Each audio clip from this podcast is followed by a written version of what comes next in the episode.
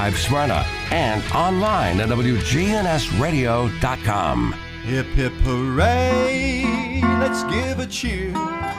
It's 9 a.m., the signal's clear. Our favorite host is in the chair. The Truman Show is on the air. It's The Truman Show with Truman Jones. A look at the politics, news, sports, and people that are shaping Rutherford County. The Truman Show is on the air. The Truman Show is on the air. Now from Adams Place on Memorial Boulevard, it's The Truman Show on News Radio WGNS. Here's Truman Jones. Good morning, Rutherford County. I have my old buddy Bill Kennedy on, and uh, Bill, it's a, it's it's kind of interesting that they just had a shooting in Michigan at one of the schools, and um, I, I didn't hear much of it other than uh, the uh, um officials. I think it was the sheriff there uh, was uh, saying that um, the officers, the SROs, responded very well. They went directly to the shooter, and uh, and and that's pretty much the way that you taught our SROs to respond to, because the biggest thing is you have to protect the the kids, and um, I think a lot of them were trained. The students were trained how to respond to those particular uh, catastrophic events that occur when those type things happen. So um, I was glad to see that the SROs are responding correctly, and I, I was, uh, uh, of course, sad that they lost three of the young people, and um, some others were injured, I, I believe. But uh, um, the SROs, when when they are educated correctly on how to, to deal with all those events, it makes a major difference in, in our schools, doesn't it? It, it sure does, Truman. It, it's just another sad day in America that uh, Yeah. we've lost three students and eight injured in Michigan. That, that just breaks my heart.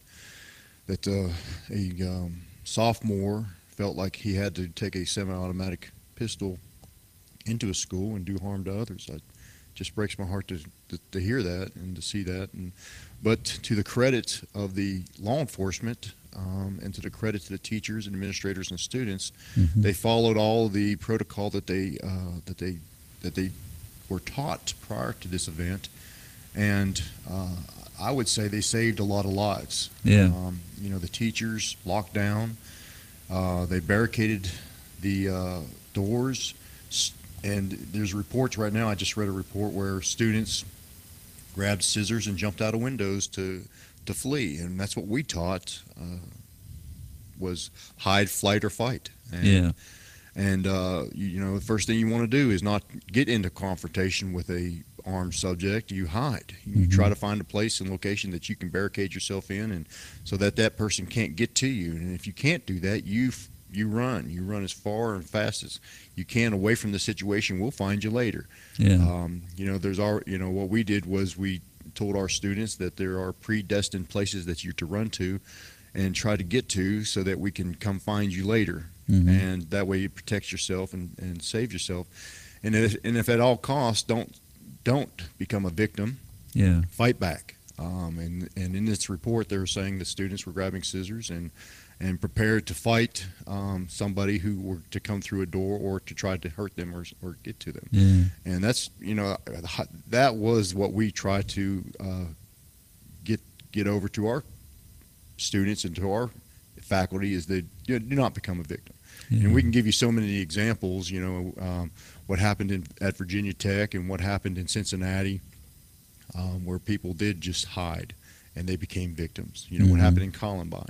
Yeah. And you know, because of what happened in Columbine, everybody's tactics changed. You know, instead of sitting back and waiting for SWAT, you go direct to threat.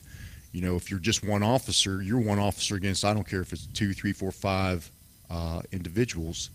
that are taking over a school, you go direct to threat and you protect those kids. Yeah. Unlike unlike what happened in Florida with the the coward Scot Peterson, the deputy who who has been who's being prosecuted for uh, for cowardice.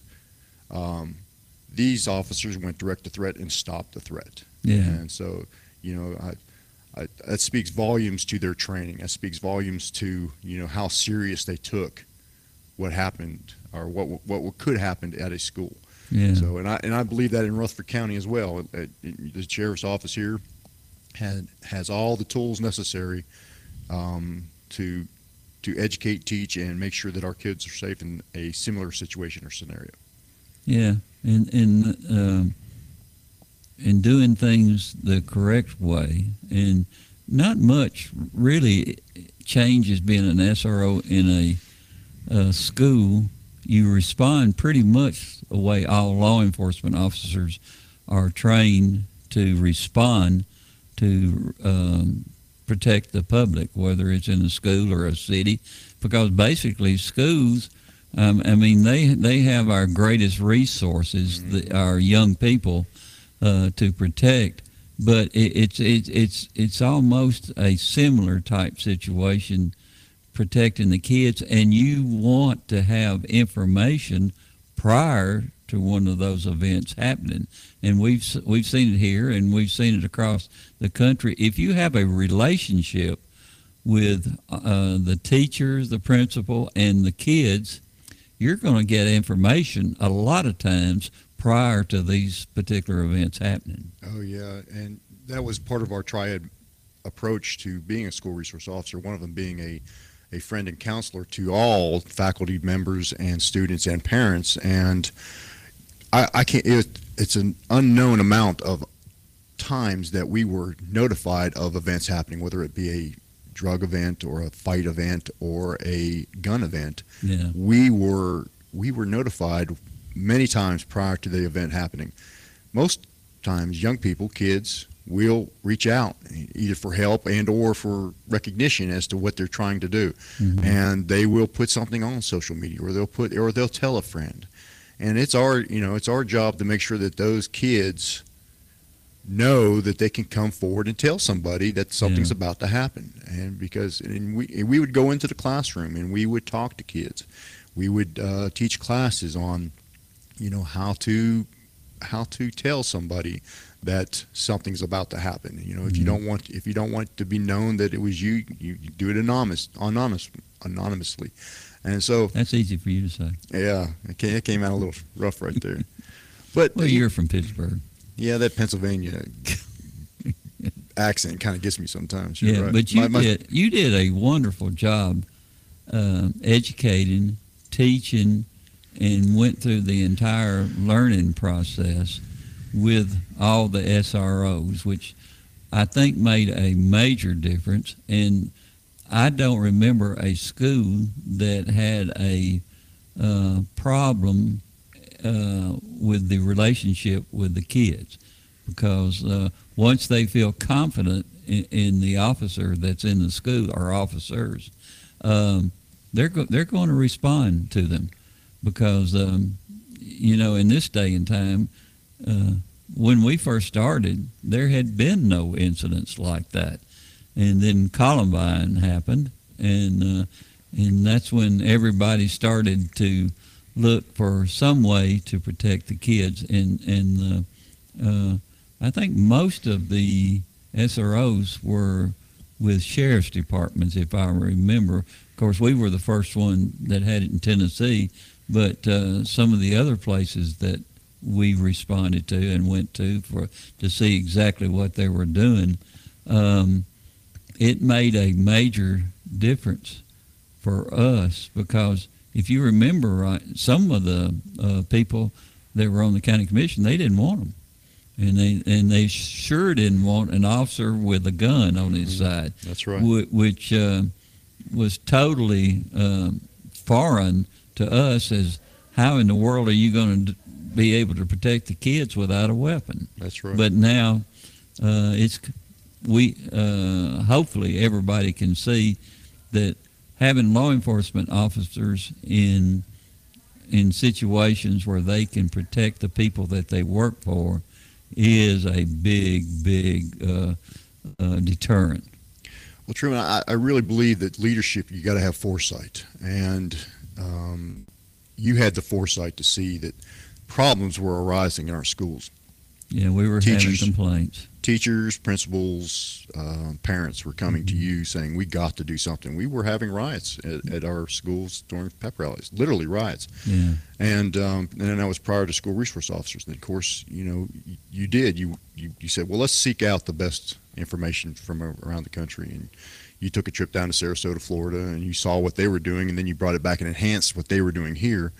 And uh, you know, I, I, just like you said, the county commission was like, well, I, I don't, not all of them, but there was a couple who was like, no, they're not going to wear guns. They're like, oh, we're going to wear guns. How can we protect the population of a school yeah. without our tools? Yeah. That's you know, that's that's part of our tool belt. And uh, in, in in convincing fashion, we were able to go in there and I think change the the atmosphere of the school, change the attitudes of of I would say the school, the, the kids in the school saw law enforcement as the enemy. That we, it was us against them. We went in there and said, no, it's we're all, we're all on the same team. We're Yeah. all trying to do the exact same thing. We're trying to here. We're here to protect you. Uh, we're the bully busters. If you have problems, you come to us. We're going to solve those problems one way or the other. If we can't find the pro- if we can't find a solution ourselves, we'll go find somebody to solve your problem for you. And that really broke down the barriers between us and kids. And yeah, and that and I can remember in 1998, prior to Columbine, we had 65 weapons that we confiscated in schools, and the very next year we had only three. yeah. So that that was a huge jump for us t- to break down those barriers and let the kids know we don't bring we don't bring weapons to school. Number one, and if you find out that if somebody has a weapon in school, you come to us. And you know we that, that crackdown that year we had six, in 1998 we had 65 weapons. The very next year three, and then I think the very next year we had like four, and then, and then that trend was there until of course 2010. And I don't know what that what that that number is now, but up until 2010 we would only have three or four weapons that we would find in schools. yeah. And uh, we found them because the kids trusted that's us. right. That's Yeah. right. And and and, uh, and to the school resource officers' credits, they would go into classrooms and they would teach why you don't bring weapons to school. You know, whether you think it's for your safety or not, that's not the reason why.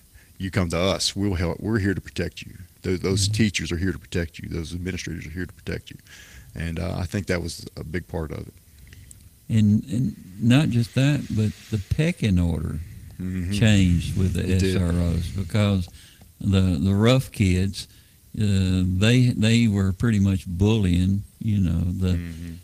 the regular kids, and uh, um, once they saw you, you were the first one to have a um, situation where kids were getting into fights and things like that, and uh, you managed that pretty easily. Uh, so, uh, and the kids, they ran to their classroom and saw as soon as they saw it. And your relationship with the kids got even better because they were comfortable telling you uh, who the the kids were that were bullying, and and uh, um, it made the school a whole lot nicer to go to for all the kids, and the, the learning process was better. Uh, over the last few years, though, they're passing um, uh, kind of judgments on um, who, what is happening in the school itself as far as how the SROs are are responding, and uh, they don't give them all of the um, um, attention as what they need to take care of situations uh, in the schools and in the classroom, and it makes it a whole lot more difficult not only for the officers in the school, but also the teachers and the principals and all of those things that go along with it.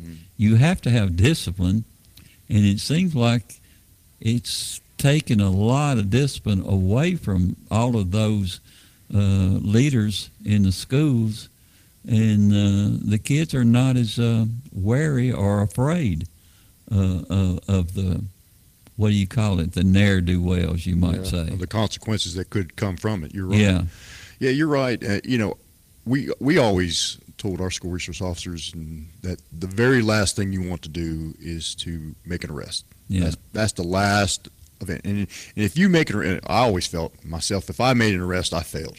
I have failed these students. I have failed but the school. sometimes you don't have a choice. But you don't have a choice to protect the school and to, prote- and to protect the, the, the, the kids from either themselves or others. yeah, So yeah, I felt like I like I failed that child, but because I had to make an arrest, it was understood that this individual did something so bad and so egregious that an arrest had to be made, Yeah. and and they had to be dealt with with the juvenile justice system. And mm-hmm. you know, it's the, the juvenile justice system is not put out there to punish; it's there to to uh, change their attitudes and to mm-hmm. and to recondition them. And so, but if you did not make that arrest, if you did not solve that problem for the school, then it just would mushroom. It would Yeah. con- it would be out of control because then we would have those same problems every single day, and that's kind of what's happening now. Is that you've kind of taken a, a lot of that um, resource away from those officers or those administrators, and that's what's going to happen. It's going to mushroom, and the school's going to be out of control again. So and a lot of that, as you well know, comes from parents who do not discipline their kids. And anytime something happens where a discipline has to be taken care of in the school system, they complain. It, it, it, it's um, I don't I don't know how in the world uh, they get information on how to raise kids. It doesn't. I remember having uh, a man and a woman that uh, mom and dad came in my office and they brought their kid, and he was just totally out of control. And when I saw what was happening, I said, "I'll be glad to leave the, the uh, this office if you want to take care of him." And oh no, no, no, we don't discipline. I said, "There's your problem." I said, "Eh, "This is not one of those things that that uh, should be hard to deal with. You've got a kid, and I was looking at him totally out of control." And then he started curling up in his chair and, and everything else like that. How in the world can you be a parent uh, that um, is going to have a kid that's going to turn out in a positive way if, if you don't teach them all the right things? Oh, I agree, and and the earlier the better, because what happens is you're like you said that, that all of a sudden the child's 15 and has never had consequences in his or her life, and all of a sudden, and they're going to push the boundaries as far as they can take them. Yeah. It doesn't matter what where they're from or, or what their parents are doing. You know, if you haven't started disciplining or, or correcting behavior early, um, by the time they turn 15, 16 years old, they're out of control, and there's not there's no coming back from that. Yeah. you know, and then and then all and then everybody's just waiting for them to turn 18 for them to either make a decision to leave or finally say to themselves, "Hey, uh, you know, now it's time for me to straighten up." And that's a hard that's a hard road to toe. Um, and I, I told the story of when I was a when I was in Lebanon as a patrol officer, we would we would respond to many many calls of unruly children Mhm. that parents just can't control, and we would be back there every week doing the same thing, trying to convince the child to behave, and that's really not a law enforcement officer's duties and responsibilities. It's particularly a road officer um, whose you know duties and responsibilities are completely different. But we would be called numerous times to the same residents, to the same parents who were just trying to get their kids out of control. And if they had started correcting them and disciplining them at an early age, a lot of that would not have happened. I agree 100%. Yeah, and we're living in an era right now where uh, the media, everybody tries to protect the kids when they do something wrong. Oh yeah, but they did something wrong, but they shouldn't be punished like an adult is punished or anything like that. You see it every day uh, out there, and uh, I, I've I've lived too long. I cannot believe that the world has gotten the way it is right now, where they can't see the things that are so obvious. I mean, it, it's just like the, um, I, I just don't understand it. And, and uh, if you look back 30 years ago, 40 years ago, we didn't have these problems that's going on in this country right now. and uh, sometimes I think that when people get married, they should have an education process on how to deal with children, because most of them, my kid never does anything wrong. Uh, it's all right for him to go out and rob a bank or whatever, shoot somebody, but uh, um, he's my kid or she's my kid, and and uh, I'm going to protect them no matter what. It's unbelievable. You know, there's a there was a study that was put out by Kaplan, and um, they were saying that statistically, and there was a point in history, in American history, where the it's it went from being the worst thing that happened in schools was chewing gum and maybe a foul word to now, you know, we have literally shootings and murder and rape and everything else that are happening in our schools. And at what point did the history did that change? Well, it was in 1963. Do you know what happened in 1963? Uh, let me think. Let's see. When was uh, Kennedy elected? Well, that, that's that was when Kennedy died, but there was something else. In Oh, yeah, he was elected in '60.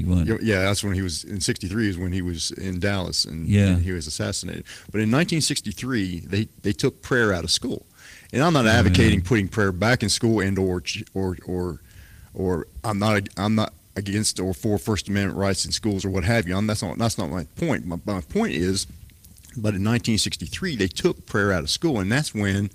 Uh, But that's when all the protesting was going on in the '60s. That's when all that started. Yeah. But what I'm saying is morals and values in homes changed Yeah. in 1963, and I, and I'm, I'm I'm I'm not saying any one person or God that you should be praying to. I'm, I'm mm-hmm. not advocating anything like that. All I'm saying is is that morals and values changed in 1963 is because people went away from teaching their kids about morals and values and being a good citizen, and at this point now they're saying uh, in 1963 none of that's happening Yeah. we're parents aren't teaching kids uh, morals and values that they should be teaching uh, at the- in the home.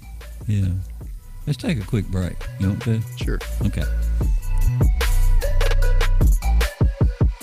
From NHC's Adams Place, home of premier senior living on Memorial Boulevard. It's The Truman Show on News Radio WGNS on FM 101.9 and AM 1450 Murfreesboro, FM 100.5 Smyrna, and streaming at WGNSradio.com. Hi, my name is Patrick Garland, and I love living here at Adams Place because ever since I came here, I feel I'm part of a new family. The people here are fantastic, the employees as well as the residents. I'm meeting so many wonderful people, and I just enjoy every single day. I do a lot of reading, I do a lot of writing, research. I have invited my friends to come to Adams Place to visit and see what it offers. Del Walmsley here. The first thing you're going to have to learn is until you stop expecting the politicians or anyone else to change your life, your life isn't going to change. The only person who can change your life is you, but you need to know how. Turn off the pundits and turn on the passive income. Tune in to the Del Walmsley Radio Show. Listen to my show, The Del Walmsley Radio Show, where the hype ends and the help begins. Catch the Del Walmsley Radio Show Monday through Saturday, 11 to noon, here on News Radio WGNS. Here at Bud's Tire, we make buying Michelin tires simpler. I'm Allison Mitchell with Bud's Tire Pros. We offer a straightforward approach to service, including nationwide warranties with every purchase. Stop in today to see our full lineup of Michelin and BF Goodrich tires. For whatever you drive, Michelin and BF Goodrich have a tire to fit any need. Bud's Tire Pros, hassle free, guaranteed. We're located on East Main Street, exactly three miles from the town square, one mile past Rutherford Boulevard. Visit us online at budstireprostn.com.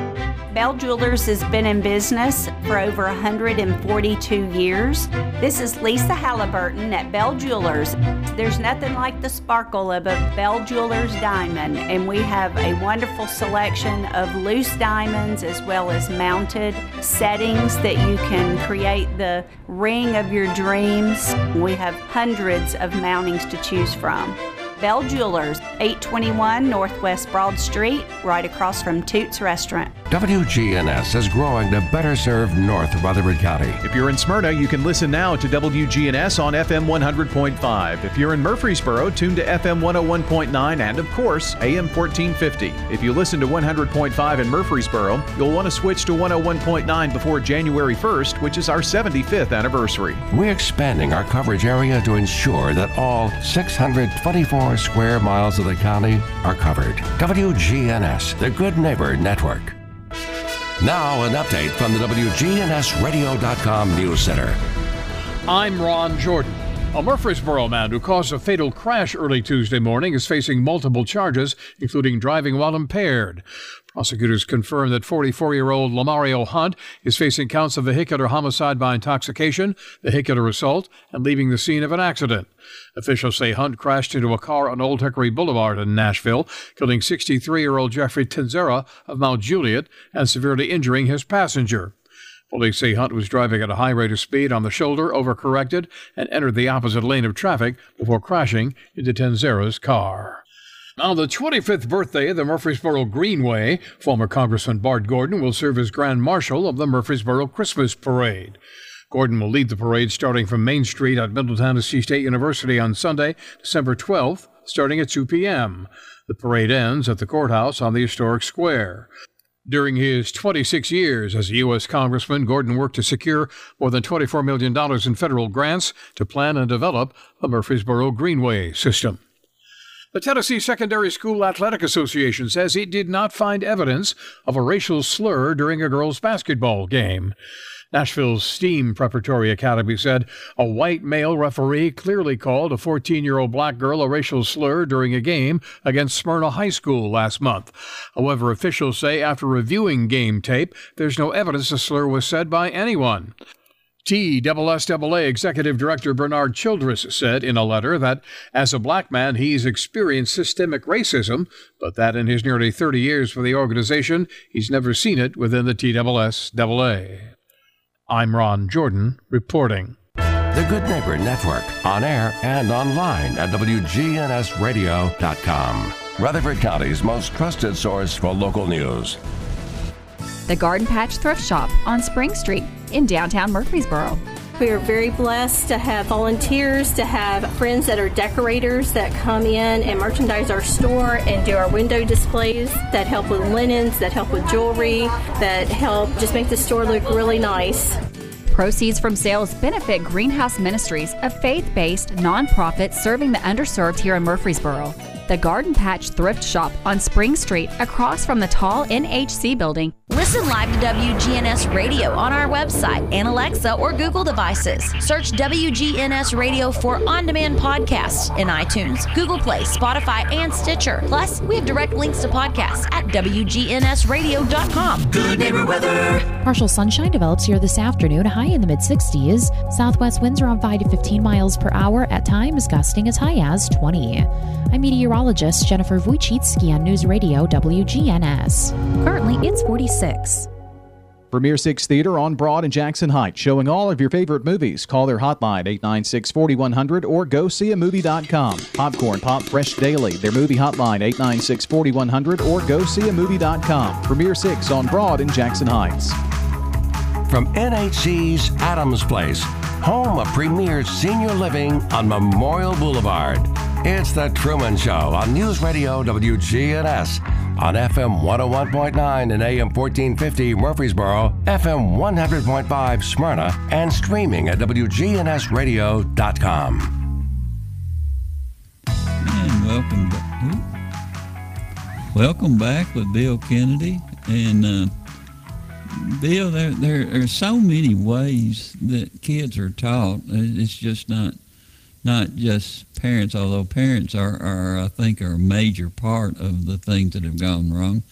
But uh, you played football for MTSU, and uh, well, Boots was your coach. Yeah, he was. And uh, they have they they have a, a lot of uh, leeway where they can deal with the the Yeah. players. Yeah, he did. Did. And, and, and, you know, I go back to the old uh, uh, Woody Hayes days. Yeah. Do you remember that? I do remember Woody Hayes. When uh, he got mad at one of the opposing players and, and just socked socked him in the jaw. Yeah.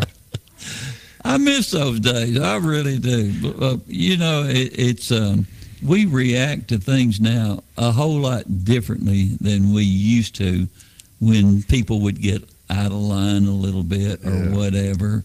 And I, I guarantee you, Woody's still considered a hero at Ohio Yeah. State.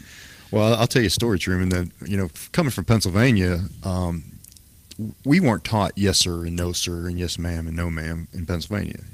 We just weren't ever taught that. It was yeah and nah, and we would. That's how we would, we would respond to a question, and that would Yeah. be the appropriate response to a question up in Pennsylvania. Well, I had a rude awakening coming down to Tennessee, um, and it would, and it, and I'm, I'm I am blessed to have had this experience. Yeah. But um, our my coach, Coach Five Ash, our, our defensive line Yeah, coach at the yeah. time, and I love him to death. And and uh, he was coaching us, and my he would ask for a response, and my response Mm-hmm. to him would be y- yeah or nah, because that's what the, Bad appro- news. bad mad mistake, huge mistake. He was he was from deep South Georgia Yeah. and and but and just the way like what you you were saying is that they had a lot of leeway back then Mhm. and he corrected me very sternly he threw me to the ground and it and, and I took a wallop from him You were a big guy. I, I was a big guy and Yeah. I was I was really strong back then and uh, he threw me to the ground and beat the tar out of me and he looked me in the face and said it's yes sir and no sir and nothing else do you Mhm. understand me I said, Yes, sir. And he got up and he asked me another question. And, of course, my response first was, "Ye- Yeah. And I said, Oh, wait a minute. I mean, yes, sir. so, I mean, it, it, it, from that day forward, it was always yes, sir, no, sir, yes, ma'am, no, ma'am. And I taught my boys uh, and all my wrestlers and every coach, everybody I've ever coached since, it's always yes, sir, no, sir. And so, um, that was a that was a learning experience for me, and I'm glad for it. You know, I have always, um, I haven't always been a nice person, as you know, and and there have been times when going through school that I would have whippings, and I, I had a bunch of them going through school. But the thing about it that I remember the most is I had a great relationship with all of those teachers who showed me what mm-hmm. discipline is and why it occurs. Mm-hmm. And there is love from those teachers and the parents who discipline their children. They do that out of love and, and not out of uh, response just to hit a child or whatever.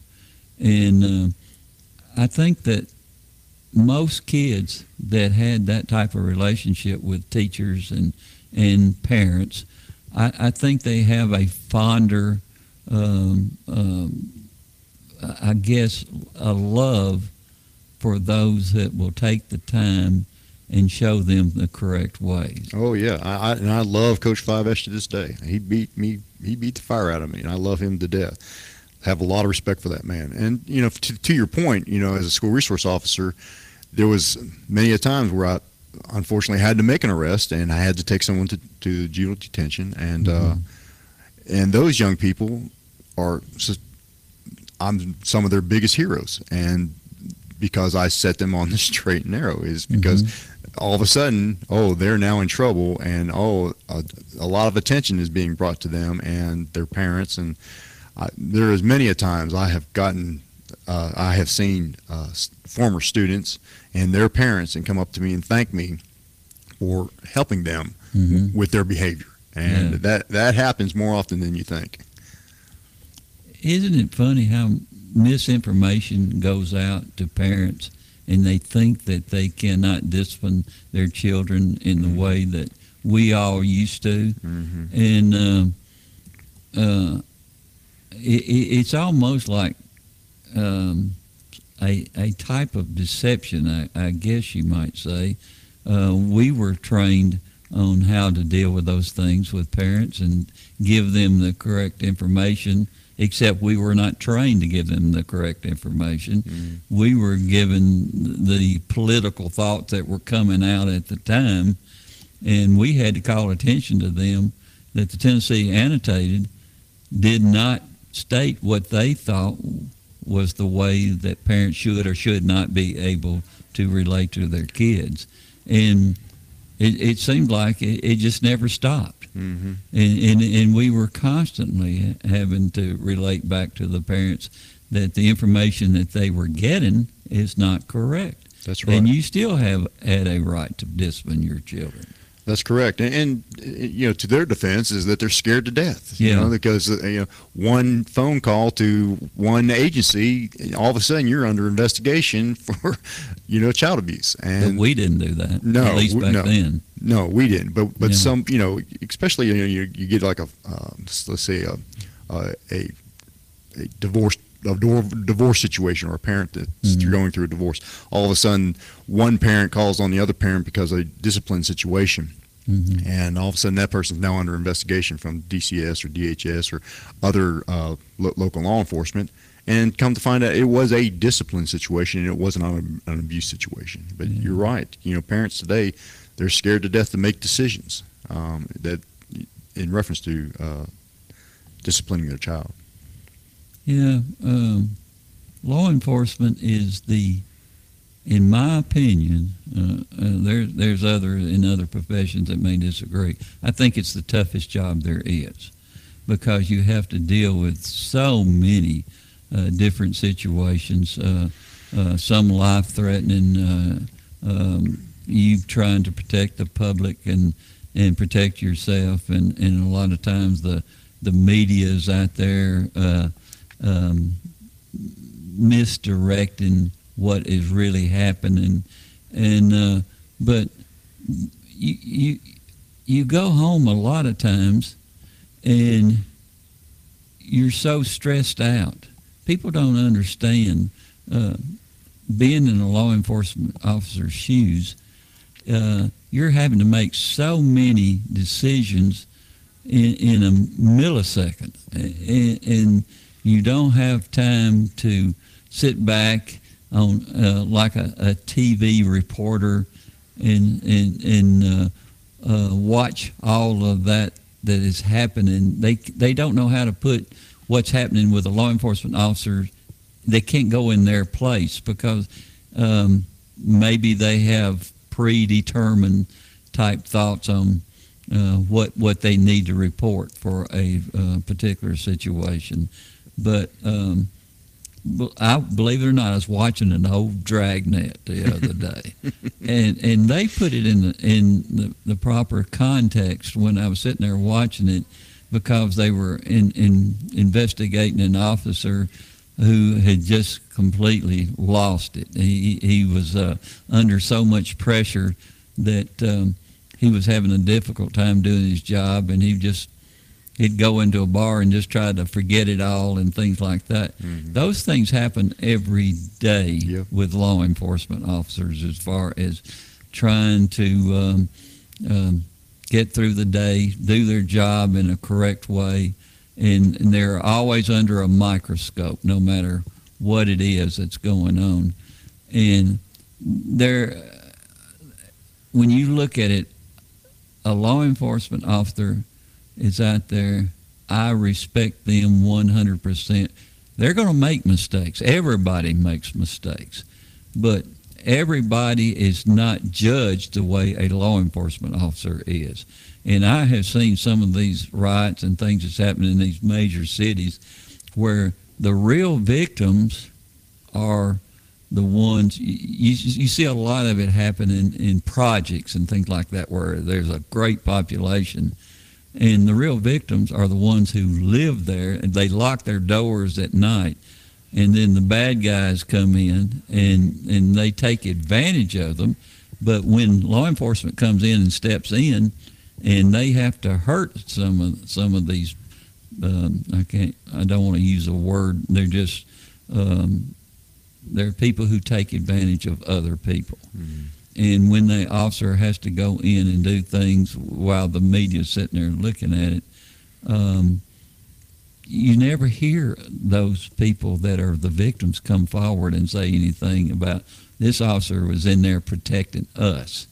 Uh, you never hear any of that because they're so afraid, and uh, you, it, it's hard to get the right information out when you're an officer having to deal with the way the world is right now. It, it's amazing, but yet many of them stay.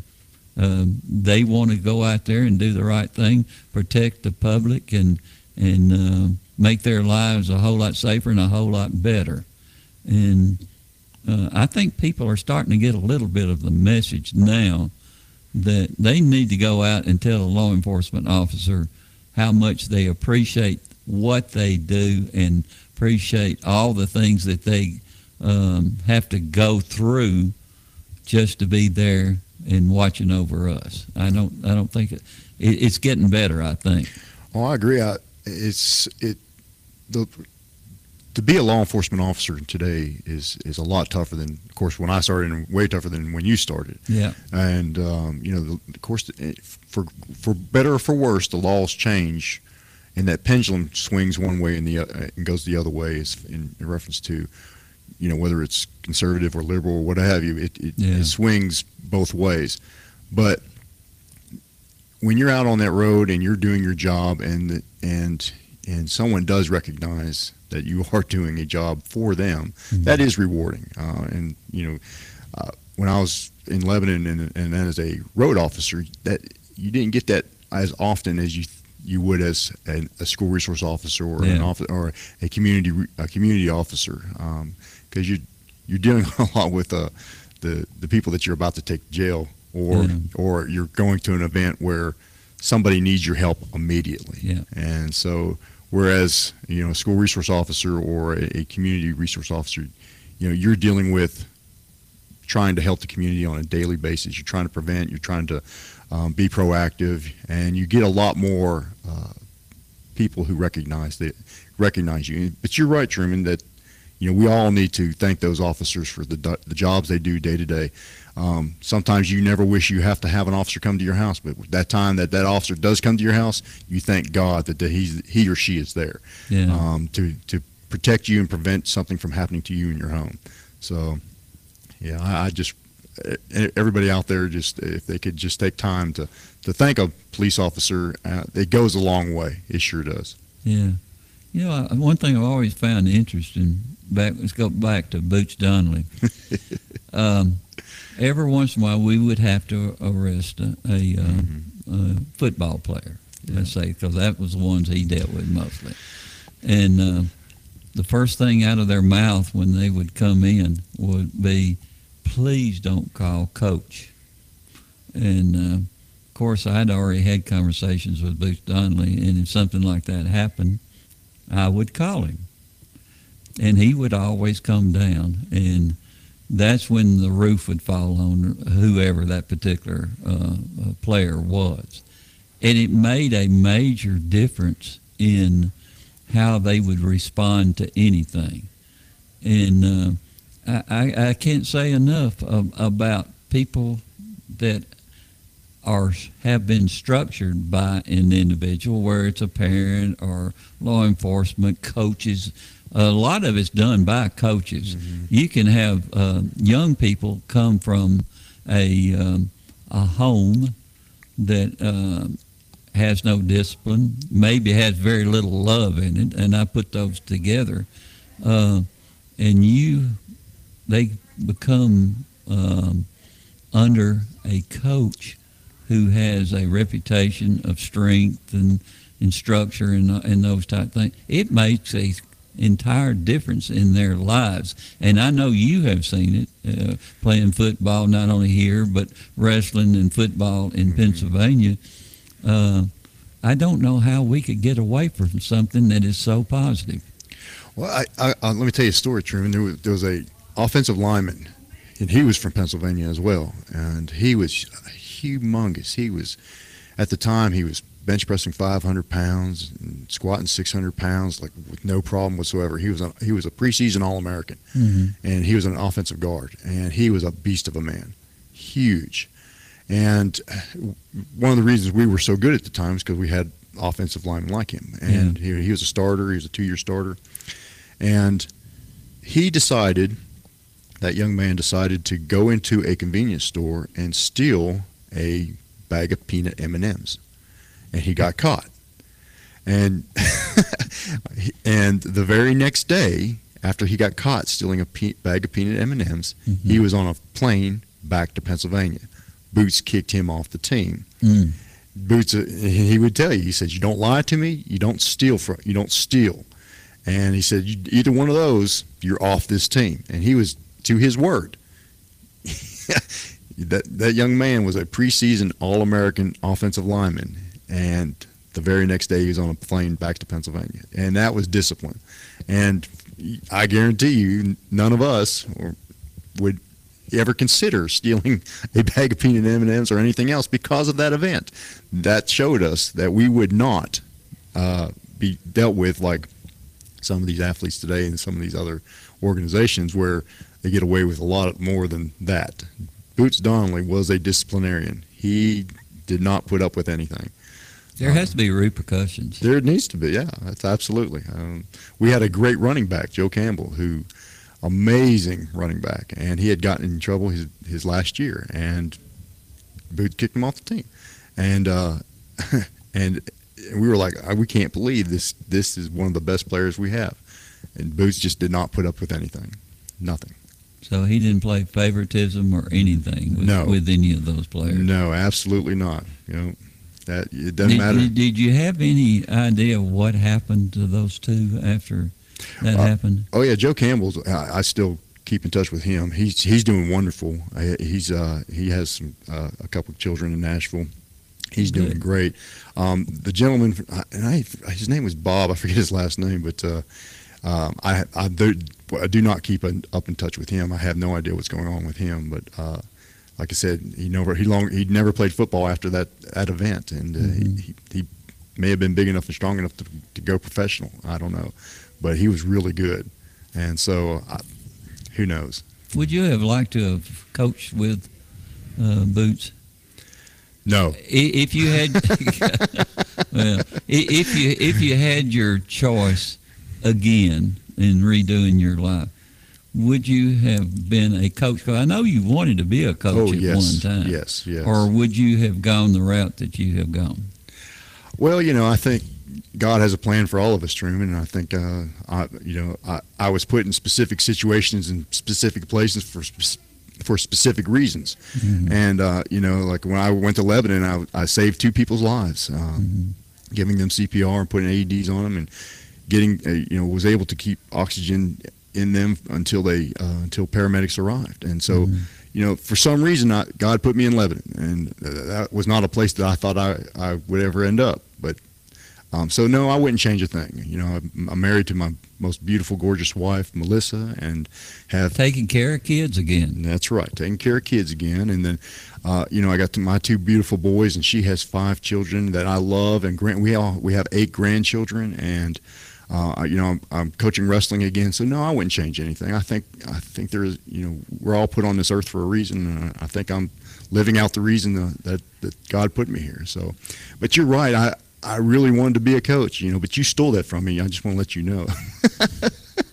and it, you know, you you put me on the path of law enforcement, and I don't regret that at all. So, um, but I did love. You did a great job there too, and I appreciate that. But and, and uh, I did uh, have an opportunity to coach a little bit at Oakland High School when I was a, when I was a school resource officer over there, and uh, uh, and then eventually was able to coach wrestling uh, um, for our sharpshooters program, and so. You know, I, I, I, guess I got the best of all worlds. I got yeah. to be I got to be a police officer. I got to be a coach. I got to be a teacher, and I, I think I, that that path was perfect for me. I wouldn't change a thing. Who was head coach over at Oakland when you uh, were? Well, uh, Coach Alsip had just retired um, mm-hmm. from being, you know, he was a state championship coach. Yeah. And then Coach Hicklin, he came in after him, and he was a wonderful man. Um, and then after him was Coach Butler, and then Coach Uverard. Coach Uverard won a state championship mm-hmm. over there as well. And then after that, um, I don't know who came after directly after Coach Uverard. I don't know if it was uh, the current coach or not, but there there may have been a coach in between him and uh, the current the current coach over there.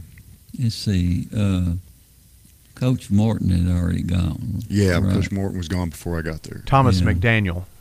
Thomas McDaniel. okay. Oh, okay. Thanks, Brian. You're welcome. Brian knows all of these. He went Yeah, to Christian. Brothers in Memphis. Okay. Oh. Well, they are uh, going for another state championship. I know they beat It's Maryville. coming Saturday. Yeah, the last time we were on, we were talking about it, eh, wh- Yeah. whether they could beat Maryville or not, and they they Oh, we knew they were going to be. they knocked them off. I'm so proud of those kids. Uh. First time in what 21, 20, 21 years that someone's beat them in the playoffs at their play. Maryville, yeah. That makes a big difference. It Yeah. really does. Yeah, I don't know how many games are determined by home field advantage and home field referees, but uh, uh, that's a hard place to win. Well, it seemed like Oakland doesn't have. Well, it was a tough game. It really was. It wasn't a gimme game. No. But uh, in the second half, um, I, I I- don't think Maryville could do anything. I mean, they just completely stopped them as far as uh, defensively. Uh, Maryville couldn't do anything, which was uh, the coaching at, at uh, Oakland is really outstanding. Oh, and they yeah. have some great, great athletes. They have, and they've always had amazing athletes. And uh, you know, uh, Rutherford County has amazing athletes. Think Yeah. about go back 20 years and how many times Rutherford County has been in the finals, whether it be Riverdale or Oakland or Smyrna. Yeah. Uh, think about all the all the time, or Blackman now Blackman, and all the times that Rutherford County has been in the finals uh, over the last 20 years. I I would say it's at least half of the time. I can Uh, tell you I, because I did all that research before we went to Maryville, which hadn't lost at home since 1999 until Oakland beat them. But uh, Rutherford County has had a team in the semifinals or the championship game 27 out of the last 28 years and 24 Wow. years in a row. That's amazing. That is amazing. Think about the athletes that have come out of Rutherford County. I mean, it is unbelievable. And baseball as well. Yeah. Think about all the great athletes that have come out of Rutherford County. This is a haven for athletics. Uh, it just truly is. Uh, Coach Heupel at UT, if you're listening, come down and spend about two months down here and, while you're recruiting. I mean, there's you a championship right there. Oh, I know. You know, they, it's funny that they want to go get these five and four star athletes from all over the nation when you got some of the most amazing athletes right here in your backyard. You really get, But you got teams like Georgia and all, all, uh, all these others that they're camping out here now. Mm-hmm. That's It- right. it- it's amazing what we've got here, and it's and it, um, I, I I think, of course, you know I'm a UT fan, big UT fan. I think that they're going to spend more time here, and maybe turning around some of these athletes because um, we, a lot of kids want to play in their home state oh, they sure do. and it and it makes a big difference. I mean, you look at um, LSU and, and uh, teams like that. They get, most of their recruiting comes from their home state itself, and then you've got Texas, which is one of the, the biggest schools as far as when it comes to football, and, and um, these major um, like um, Alabama. I hate to even say that word, but but but Georgia and, and, and those great SEC schools, um, they're in strong competition with in their state and outside their state. You look at uh, all these great SEC players, and most of them come from the southeast. It, it, it's amazing how much talent. You know where Tennessee used to be real strong recruiting? Pennsylvania. Oh, I know. You, you know At why? one time, Pennsylvania was That's right. their main state to go to. That's right. Western Pennsylvania was a, a huge uh, export of athletes at one time. Yeah. And uh, and Johnny Majors, of course, Johnny Majors coached up there and got a national championship up there, up there at Pitt. Yeah, but that's after he left here. You know how that was. Bless your heart. Johnny Johnny Majors was a great, but you know, uh, Tennessee started singing when Johnny comes marching home again Yeah. when he came back When he here. came back, and that's right. Great coach. a But- great coach, and you know, and, and Phil Fulmer was a great coach as well. But I, it was he Johnny. was. I but it was Johnny Majors driving that driving that train to Phil he was a great recruiter. Yes. He really was. Mhm. And he, he uh, people don't realize what a great athlete he was Mm-hmm. because when when uh, uh, they should have won a national championship, but uh, one of them dropped the ball, and uh, and and they would have been undefeated uh, for all eleven games when, when they played the bowl game. So. Um, Gosh, those are great memories. Mhm. I wish we still had our announcer, John Ward Oh yeah. when he was calling the game, I never would watch the game. I would listen to him because it was a whole lot more fun and interesting to listen to him. It makes a difference when Yeah. you're. Well, you don't remember this, Truman, but the first UT game I ever went to was with you, and you took me up to the ball walk. And I had no idea what the ball walk was until I was up there. I was like, "Wow, amazing, wasn't it? was amazing." And then you cram 108,000 people into that stadium. That was an amazing experience. Uh, so The you're right. atmosphere is entirely different when you Oh, when you have things like that. Mhm. And uh, I can't remember who did we play that. Oh, I don't remember. I, Oh. I have no idea who we see, played. you didn't go with us to the Notre Dame game. Notre Dame game. I don't. I don't remember who the who who it was that we went out to see. We we went out to several games together, but uh, Yeah. the very first one was with that I went up there was with with you, Yeah. and I think um, a couple other guys from the sheriff's office at the time. But that was a huge experience. I've never been to a, a stadium that full, that big, and I mean it was it was a great experience. What do you think about all this stuff where they're going to want to have players make money? Oh, I and love it. stuff. I See, love I it. don't. I love I it, like the purity of sports. I really do. It's and I know people get tired of me saying that, but I, I just, uh, um, I, I, it, it's just like when I used to go watch the little league games my kids playing, and and then going all the way up, and you have a better relationship, and you. Uh, Well, Truman, when let me just when you can pay. of course, of course, you like uh, wrestling, Oh, yeah. and and you, and you you would get so fired up when you were coaching wrestling here. it, it uh, I would get worried about the poor kids. I oh, mean, I'm so tired of that. Yeah. that's not true. Yeah.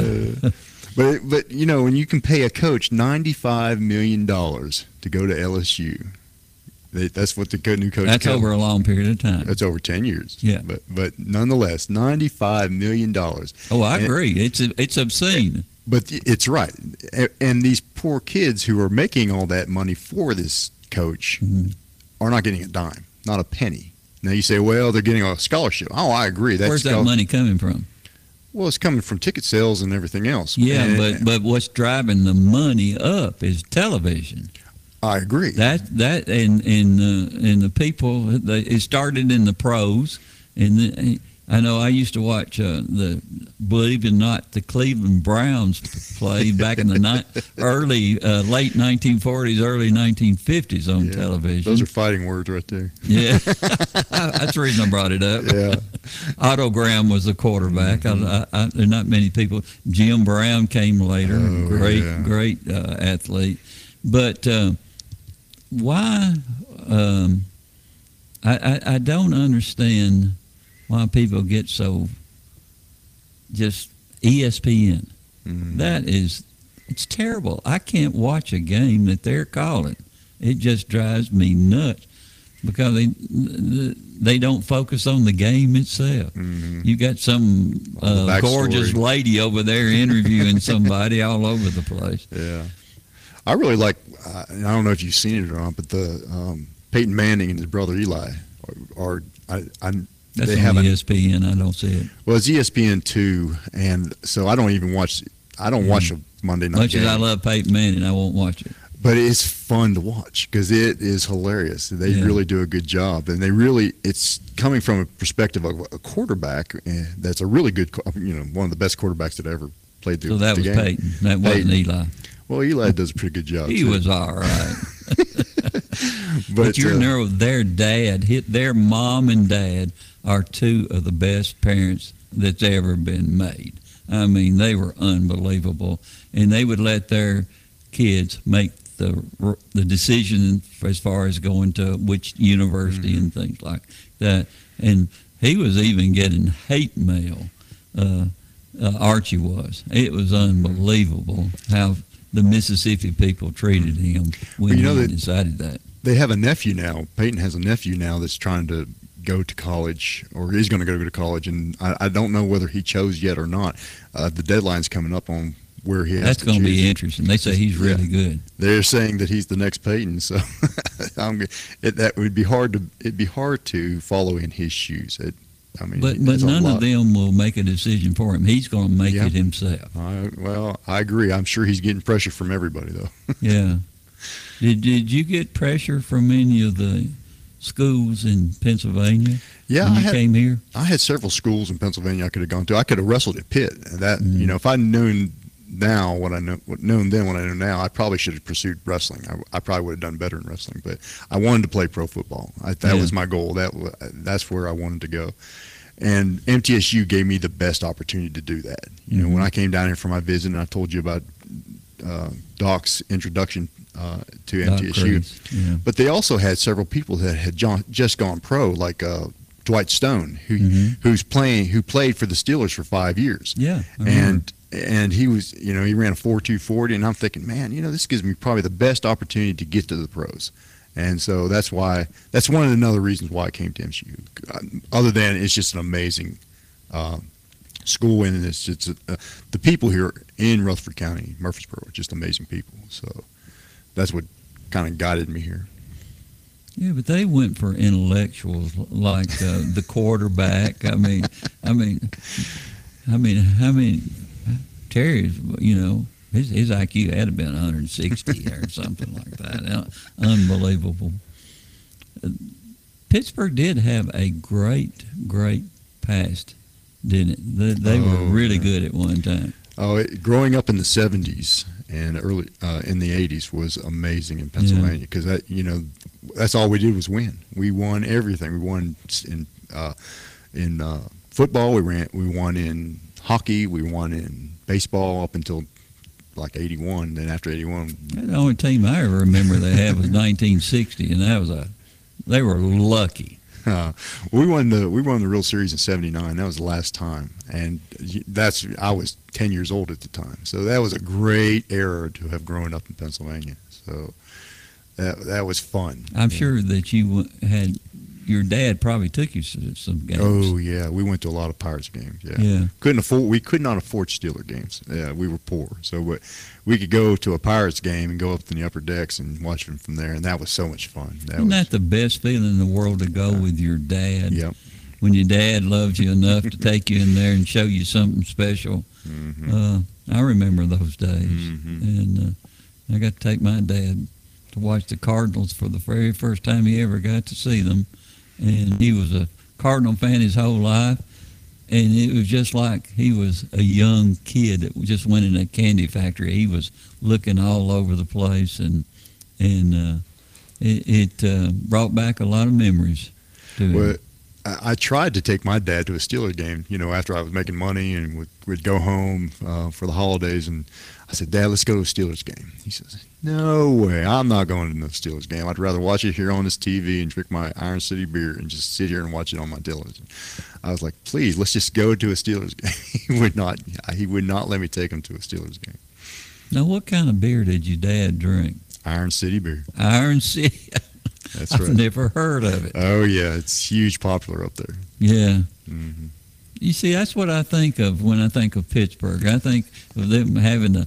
Uh, all, all the older guys like me would go in and That's order a beer and That's sit right. down and talk sports and That's exactly all that other like. stuff. That's That's, ex- why he would not move here, wasn't it? That's exactly why. And my sister came down for Thanksgiving, and that's another reason why she won't move down here is because it's a different environment. You, your friends or family up there. You go Yeah. to a local pub, and there's a lot of them, Yeah. and you sit around a a bar and you just talk shop. You talk about the Steelers, you talk about the Pirates, you talk about the Penguins, you talk about what's going on in Pittsburgh, and that's you know that's your meeting hall. That's where they go. In fact, there was this one time I was going up there to get a prisoner Mhm. and because uh, as a deputy, we would go up there, and those who ran off and didn't go to court, I was going out there to get a prisoner, and I had taken um, Steve Spence with me, and we went into a local bar, and sure enough, next in the in the next little area meeting area was a church group, and this was in a little, little local pub. There was a church church group like ladies that were just sitting there having a little church get together, which is you know really. What were they drinking? The church group. Ah, you know whatever the, whatever choice of drink that they were drinking, but, but sure enough, they that's a that's another big difference between uh, Pittsburgh and here in Tennessee, is you would not see that here. I can't even imagine that. Yeah, that that, and I was, I was I told Steve, I said, look, that's a church group right there, and sitting. But I don't want to be judgmental of them. We're not no, supposed to be judgmental. No, and they were they were doing something that they enjoyed. That's right. That's exactly right. So that's yeah. that's the difference, and that's another. You're right. That's the reason. Another reason my dad and my sister does does they love coming and visiting here, but they don't have the camaraderie here that they would have there. Yeah, I was hoping your dad would, would move here. Oh, me too. Uh, yeah and there at the end when he was uh, uh, about to go, uh, he said, "Bill, I, I just made a huge mistake. I should have came down to Tennessee with you and watched your boys grow up playing yeah. football and baseball and wrestling, and he would have enjoyed that so much." Uh, that's that truly broke my heart. Is that he had that again, and he had an opportunity to come down here and and and be a part of their lives, and he, he just wouldn't do it. So, I guess in in one way, I kind of glad he didn't because he couldn't have seen you uh, disciplining Sean while he was wrestling and bless his heart, making Sean cry. Well, well but but Sean won a, a, a, a number of titles while. Oh he yeah, was he, he, was a two-time state champion. He's a national champion, an All-American, had scholarships. Same with Michael. Both of yeah. them just amazing wrestlers. Now, just a little update on my little wrestling group that I got out there at Plainview. Mm-hmm. Um, Walker uh, who I who I was coaching last year, who's the only one I was coaching last year. Um, he finally he's finally getting over that little crying stage. Yes, mm-hmm. yesterday at practice he started picking the bigger boys to go after, and he was doing really well against them. And it, even when the bigger boy would get him down, he wouldn't cry. So we have mm-hmm. we have gone to a new level with Walker. And today is Walker's birthday, by the way. Oh, really? Yeah. Happy today, birthday, Walker. Yeah, he is six years old today. Oh, my goodness. Bless yeah, his heart. Yeah. I'm going to go take him and his brother uh, Ritter to go get a haircut this afternoon. Oh, good. So I'm excited. I'm excited about that.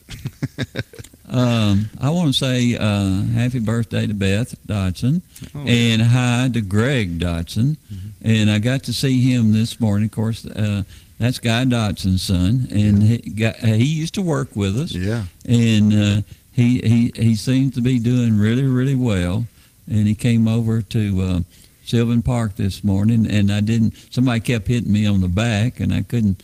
Uh, I couldn't relate, and I finally found out that it was uh, uh, Greg, and I talked to him for probably thirty to forty-five minutes, and uh, I am so happy to see him and see him doing well. And uh, well, you know, Greg Dodson was the whole reason I came to the sheriff's office. Wow. Yeah, Greg Dodson. I was working at a local pub here in in uh, Murfreesboro. Of course, you're from Pittsburgh. You're working at a pub. well, I had just finished playing football and I was married, and I was getting I was going through my student teaching, and I was trying to graduate, and I needed a job. So, but they were doing things that they shouldn't be doing in, in that bar. And I said, Greg, you know, I, I want to be a teacher and coach. I can't work here. What you have someplace that uh, that, that and he he got me on at the sheriff's office as a detention officer. So Greg Dodson is the whole reason I started at the sheriff's office. True story. Well, your coach is the one that recommended you. Well, but I I would not have even known about that job or had even gone to try to get that job if it yeah. had not been for Greg. Dodson. And that made a difference because whatever uh, Greg thought about the ability of somebody wanting to work down there, it I would have uh, listened to him. Mm-hmm. I really would have because Greg is such a super. Uh, yeah. I started to call him a young man, but he's only young to me, I yeah, guess. Yeah, we're all a little older now. Yeah, yeah, but those are good times, great yeah, memories. Oh yeah, great memories. I love when you told me this morning that you had seen Greg. That, that's the first thing that popped into my head. Is he's yeah. the reason he was the whole reason I got on with the sheriff's office. Yeah, that was such a great family. Mm-hmm. All right, guys, we will see you in the morning at nine. From NHC's Adams Place, home of premier senior living on Memorial Boulevard. It's The Truman Show on News Radio WGNS on FM 101.9 and AM 1450 Murfreesboro, FM 100.5 Smyrna, and streaming at WGNSradio.com.